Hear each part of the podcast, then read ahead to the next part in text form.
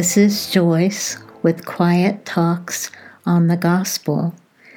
Today is November 10, 2021. The title is What Happened to Ephesians 4:15. It starts off with shame on you. The couple shouted in unison.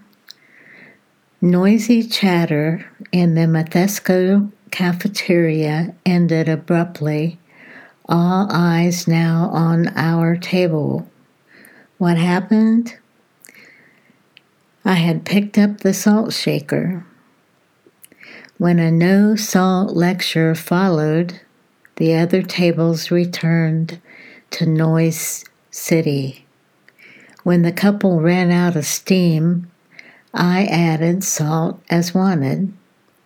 I gave no response.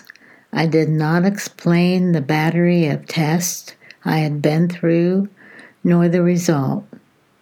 The heart doctor had given me permission to salt my food as well as needing a med three times a day to raise my blood pressure. Now, if that had happened to me during this decade, I would ask them, what happened to Ephesians 4:15 and wait for their answer. Then I would explain the circumstances. The moral of the story think twice before you impose your health practices on another person. Here's the scripture for today You are the salt of the earth, but if the salt has become tasteless, how can it be made salty again? It is no longer good for anything except to be thrown out and trampled underfoot by men. And that is Matthew 5 13 in the New American Standard Version. Salt was a big deal in Bible days.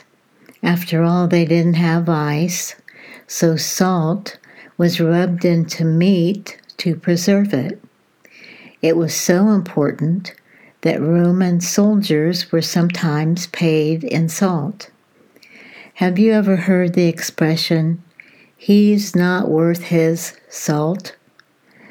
When salt finally lost its taste, it was spread on the roads. Salt can kill a plant or a weed.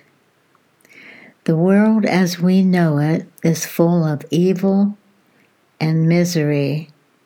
Jesus was saying Christians, by being salty, can stop the spread or rotting.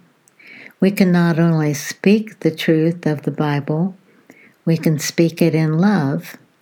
We can share what Jesus has done for us. No one can argue with that because it is personal. For the song, I put on Because He Lives. Mind how you go. You know that is so important because God minds how you go and He knows. He knows what you think, what you feel, what you say, what you do, and He minds how you go. Lord bless you. Love and prayers. Until next week. Bye.